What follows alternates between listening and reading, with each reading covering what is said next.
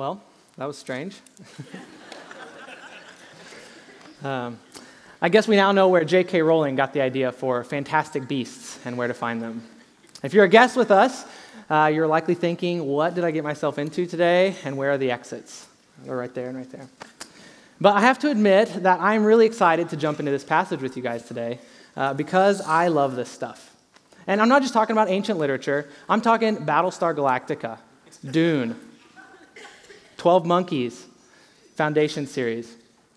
And I'm all over it. In fact, every year I challenge myself to, uh, to read one of the Hugo Award winners, which is the science fiction book award of the year, for those of you that didn't know. but uh, you have to know my wife actually said I shouldn't share that about myself. uh, she thought you would end up being more disturbed by me than you should be by the, by the division of the beasts. But I want to start here because the best way for us to understand the type of literature that we encounter in Daniel 7 is to first recognize it in our own culture. You may not recognize the stories I mentioned, but our culture is full of them. Books like Hunger Games, Divergent, or shows like Walking Dead, Game of Thrones. Sure, the symbols are different, but the themes are the same. They had freakish beasts, we have zombies. But then and now are talking about dramatic upheaval life in chaos, really into the world type of stuff. This sort of writing it paints a picture of a different reality. It challenges us to see our world in a new light. We call this sort of thing apocalyptic literature. And it's weird, confusing, and difficult. And it requires us to approach it with great humility, but also great confidence as God's true word. So before we really dive in, uh, I want to go to the Lord in prayer together. Father, we come to your word with humility. We recognize that much is revealed, though much is still hidden. May we have new eyes to see the world as you do. Please help us to see as Daniel does. And we ask as Daniel does to see the truth of the matter. It's in your name we pray, and in your name we hope. Amen. Now, Daniel 7 has been preached and taught for thousands of years. And the truth is, there are some unhelpful ways we can go about it. On the one hand, we could approach this text like astrologers, right? Looking for the signs that we can link up to predict the future. But this is contrary to Daniel's purpose.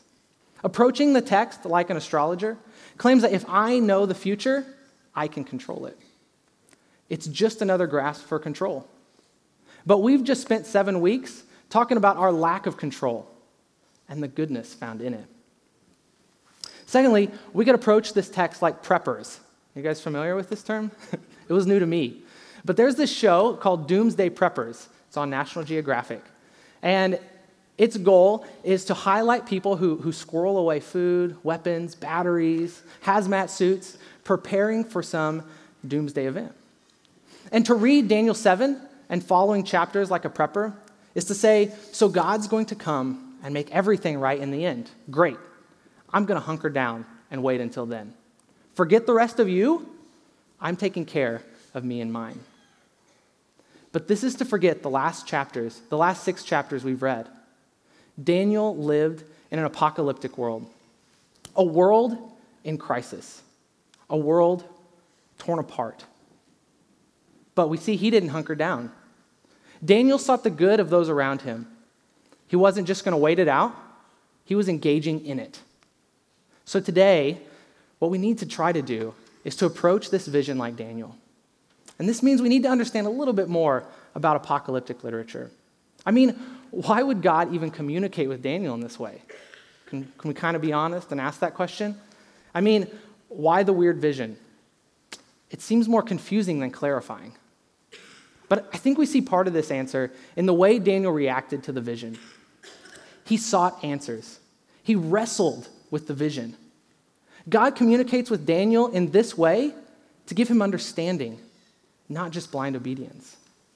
Because God isn't providing a, a timeline or a map, rather, an abstract painting, a guide, to grab us emotionally and encourage us for today.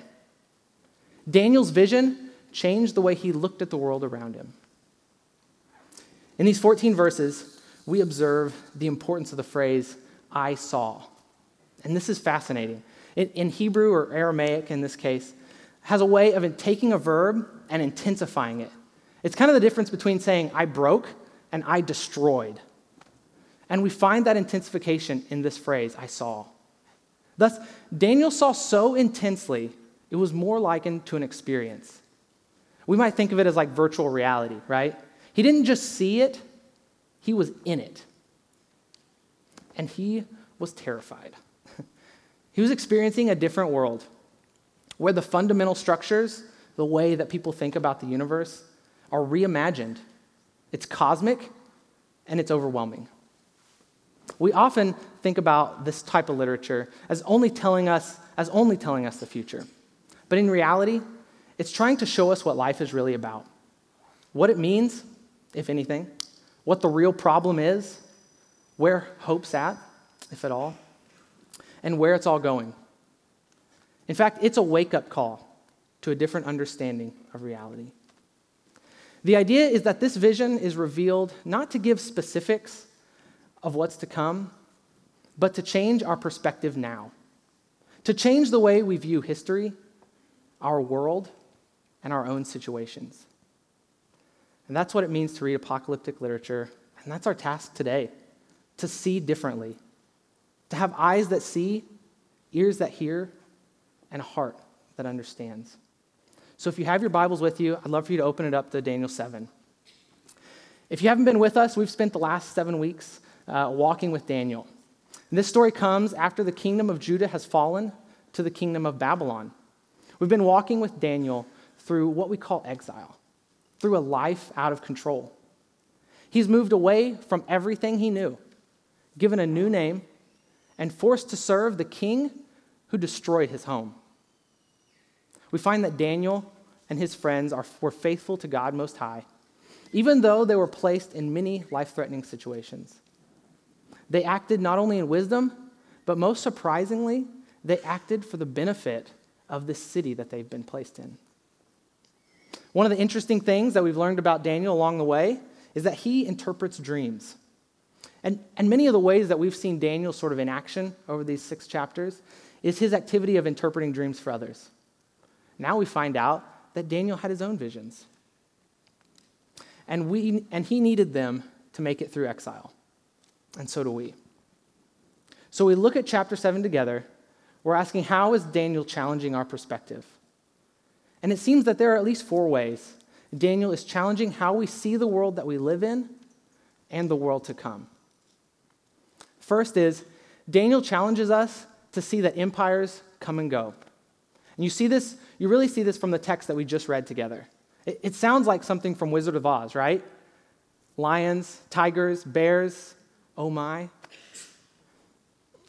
And I think Dorothy was actually kind of onto something. One looks like a lion, one a bear, one a leopard. And if those aren't scary enough, then oh my, the fourth beast simply fills the seer with fear. And we find in verse 17 that these represent kings and kingdoms. And now you might be thinking to yourself, this sounds kind of familiar. It sounds a lot like Nebuchadnezzar's dream in chapter 2. And those of you that thought that would be right. and a similar thing is meant here too. Just like Nebuchadnezzar's dream, God is showing Daniel that empires come and go. Powerful kingdoms of the world are symbolized, and their destruction by another stronger kingdom. But there is only one nation that really lasts forever. So instead of a statue from Nebuchadnezzar's dream, Daniel sees fantastical beasts as representing these kings and kingdoms. And we can get caught up with the, with the weird beasts, right? But these images were actually kind of common. In fact, archaeologists have found this picture. This, um, maybe, yep, this picture in Darius's palace from around the same time. Now, it's not the same image from, as Daniel's uh, vision, but we find that this form of expression was common. These images represent how powerful the kings and kingdoms are. They're not exactly meant to identify specific kings in history, but rather to describe what they were like, how powerful they were. For instance, one of the most common images of strength and of power is the horn. Odd to us, I think. but this fourth beast has 11 of them, God wants Daniel and us to recognize that even the most powerful empires come and go.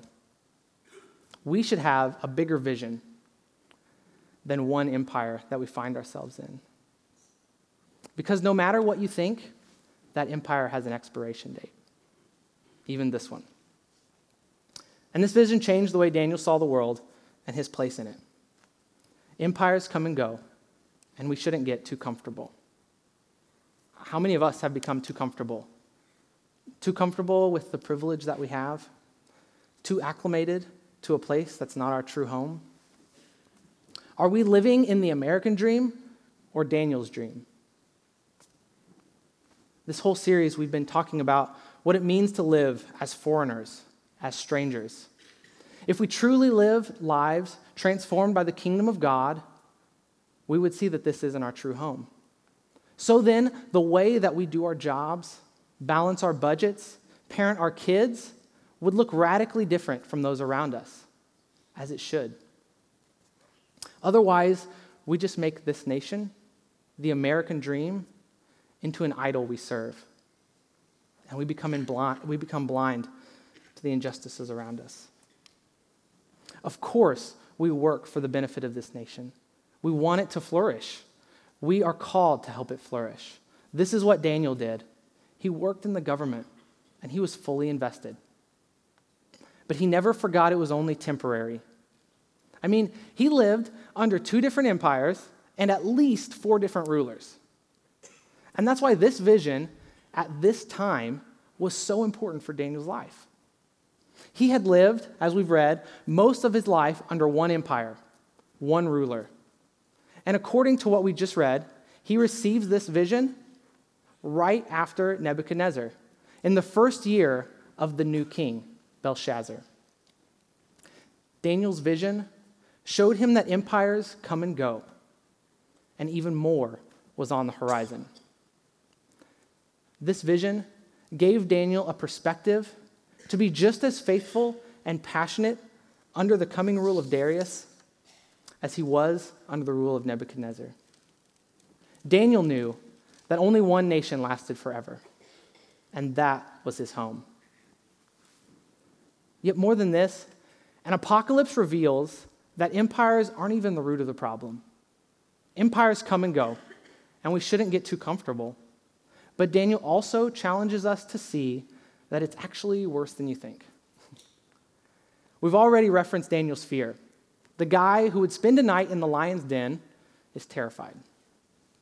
And in verse 2, Daniel says, I saw in my vision by night, and behold, the four winds of heaven were stirring up the great sea, and four beasts came up out of the sea. For the people of this culture, the sea was the place of chaos and the place of evil. That's why later on, when we, when we read in Revelation 21, when the new heavens and the new earth come, you'll find that there's no sea, no chaos, no evil. Notice here in Daniel 7 that the beasts come up out of the sea. It's a disturbing image, really.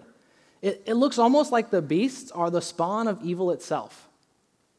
It's almost like there's an enemy of God behind the evil in the world and the evil unleashed in the beasts. Truly terrifying to imagine.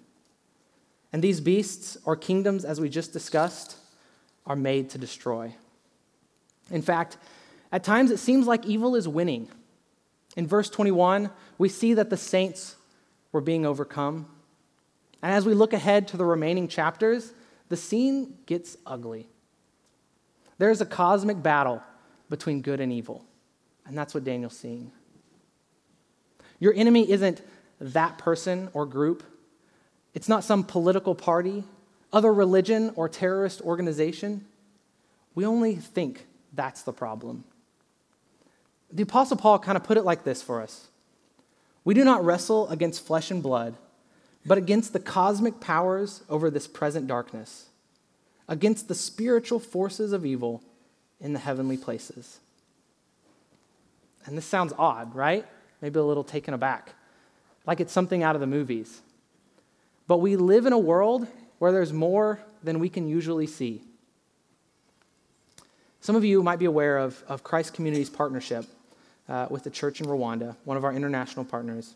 It's an area that's suffered atrocious genocide just 22 years ago. A million people were slaughtered by their friends and their neighbors in 120 days. And Roméo Dallaire, commander of the UN peacekeepers that was stationed there, was commanded to do nothing, and he witnessed it all. Afterwards, uh, someone asked him if he could possibly believe in God. His response I know there's a God because in Rwanda I shook hands with the devil. I have seen him, I have smelled him, and I have touched him. I know the devil exists, and therefore I know there is a God. Real evil. A school shooting, the 16th Street church bombing, the abuse of a child. We often think our biggest problem is political or social or economic, or maybe that person who doesn't agree with you on Facebook. But it's not. There's a spiritual evil set on destroying us all, and that is the problem. So we shouldn't be surprised by suffering, because real evil exists, and it's set against God's people. Daniel saw it, and we should too. Daniel experienced it, and we might also. And like Daniel, we can choose to be faithful and loving, even towards those who seek to destroy us, because we know they're not the true enemy anyway. Daniel challenges us to see that the problem is worse than you think, and therefore, suffering shouldn't surprise us. Next, Daniel challenges us to see that judgment is coming. Uh, we talked about judgment a couple weeks ago, and it's one of those things that just won't go away, will it? What did you expect of apocalyptic literature? It's uplifting. So let's look together at this next scene in Daniel 7 9 through 10. As I looked, thrones were placed, and the Ancient of Days took his seat. His clothing was white as snow, and the hair of his head like pure wool. His throne was fiery flames, its wheels were burning fire. A stream of fire issued and came out from before him. A thousand thousand served him, and 10,000 times 10,000 stood before him. The court sat in judgment, and the books were opened. Can you sense the tension in this moment? It's palpable. Daniel is so specific when he recounts this part of the vision. Whereas the beasts, you seem to be looking sort of straight ahead at this singular image. Now you get the impression that, that Daniel is sort of gazing around in wonder, right? You have the Ancient of Days, God, a fiery throne, the multitudes and multitudes before him, and the books that are opened. Why does Daniel build this tension? Because judgment is coming, and it's serious. The books are opened. Just another way of saying nothing is hidden. Everything you've done laid bare, for judgment is coming. Daniel saw it, and we should too. But is judgment good news or bad news? Anyone? You might respond, yes, right? For the oppressed, judgment is good news. Judgment from God is not only salvation from oppressors, but vindication for the oppressed. Where Christians are still imprisoned and abused, for the marginalized people in our own nation, judgment is a vision that brings hope. But judgment is also really, really bad news. Because the evil isn't just out there, right? But it's in here. I'm part of the problem too. I'm one of the oppressors. I ignore God's command, and I see that judgment is coming. Daniel saw this too. And in chapter 9, he writes one of the most beautiful prayers of confession and repentance. We've already discussed sort of the foundation that prayer is in Daniel's life, and really how it's one of the ways that we can learn to see like Daniel. But Daniel prays, Then I turned my face to the Lord, seeking him by prayer and pleas for mercy, with fasting and sackcloth and ashes. I prayed to the Lord my God and made confession, saying, O Lord, the great and awesome God, who keeps covenant and steadfast love with those who love him and keep his commandments. We have sinned and done wrong and acted wickedly and rebelled, turning aside from your commandments and rules. And what's so interesting, that as this prayer continues, Daniel doesn't just pray for his own sins, but the sins of his people. For the entire history of Israel, he admits the shame of kings and commoners alike, past and present. Daniel shows us that we must weep for our own sins, but also for those of our nation. He confessed 500 years worth of national sins. When's the last time we've done something like that? And this changes how we see ourselves, right? We're not just individuals doing one thing, doing our own thing, confessing our own sins. When we worship the idols of individualism, it blinds us to a bigger reality. Judgment is coming for our own sins and for those of our nation. A nation we care about, but is not without its faults, a shameful past and present. There's much to weep over, there's much to confess. Because the time is now, because judgment is coming. And with Daniel, we keep the same orientation with our prayer. Because Daniel cries to God, We do not present our pleas before you because of our righteousness, but because of your great mercy. O Lord, hear. O Lord, forgive. O Lord, pay attention and act.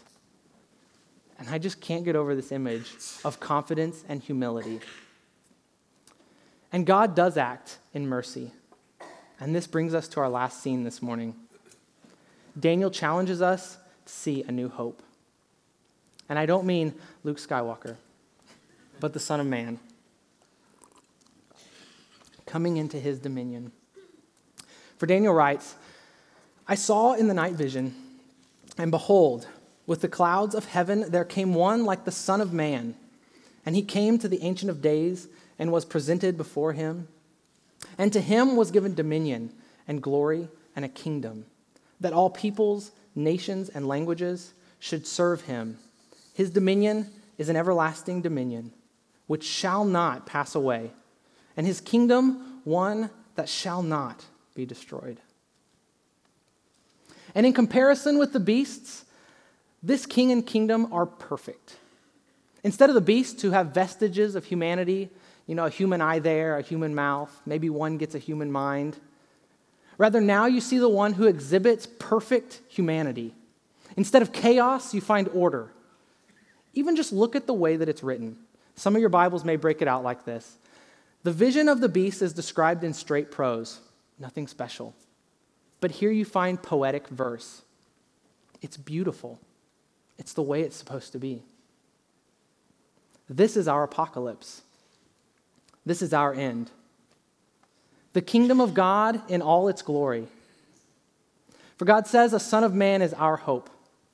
And if that sounds familiar, it's because it's Jesus' favorite way of describing himself. Jesus says, I am the Son of Man, come to judge the nations and rescue my people. But not in the way anyone expected, even Daniel. Even though Jesus is the perfect Son of Man with all power and dominion, he comes as a lowly carpenter, poor, oppressed, and living in exile.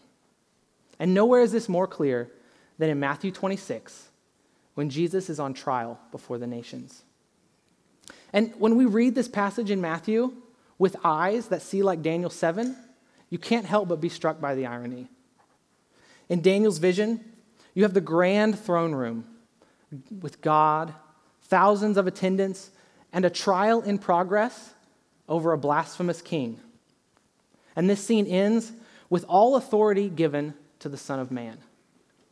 On the other hand, you have Matthew 26. You find the room of Caiaphas with scribes and elders gathered as attendants and a trial in progress. But instead of the nations being judged as blasphemous, Jesus is. Instead of the Son of Man exalted, he is judged, deserving death. But Jesus knows better. He looks back to Daniel 7 and points to himself as the Son of Man, saying to them, But I tell you, from now on, you will see the Son of Man seated at the right hand of power and coming on the clouds of heaven. He quotes Daniel as if to say, You guys, if you saw clearly, you would notice that this is the beginning of my enthronement and the beginning of your salvation. How does the Son of Man receive all authority and dominion? Through the cross. How does he conquer all other powers? The cross. It all points back there. The cross is the very exaltation of Christ. The books of judgment were open on him. He suffered the judgment due to us so that we can be in the kingdom that is rightfully his. And here we find the true answer to Daniel's plea for God to act in mercy and forgive. And to the world, this doesn't make sense. It requires a new vision. It takes eyes that see the one who is seated at the right hand of power. This is our hope. In a God who came to save us and is coming back to reign in full, to take his rightful place in full view of all people, nations, and languages. Daniel got a glimpse of this, and it changed the way he saw everything. Daniel's vision allowed him to remain faithful to God while he lived in exile. And it's this vision that we need to be shaped like Daniel. So, how do we see like Daniel? How do we live in a world that's hostile to us? How do we serve a world where the monsters of evil and the human heart wreak havoc every day? How do we wait patiently for God's ultimate victory while we endure suffering? We look to the Son of Man, who is obedient to the cross and to whom all authority has been given. Let's pray. Father God, thank you for this vision you gave to Daniel. A vision ultimately of hope, because we need hope. In a time when things seem out of control, whether nationally, socially, or right in our backyard, we desperately need your kingdom's reign in our lives as we wait for the coming of your Son in all glory and power. May we be a people like Daniel who give of themselves, who are strange to the empire we live in, who confess the sins of our people, who see the reality of our true home. Along with Daniel, we do not present our pleas to you because of our own righteousness, because of your great mercy. Thank you for your mercy this day. Amen.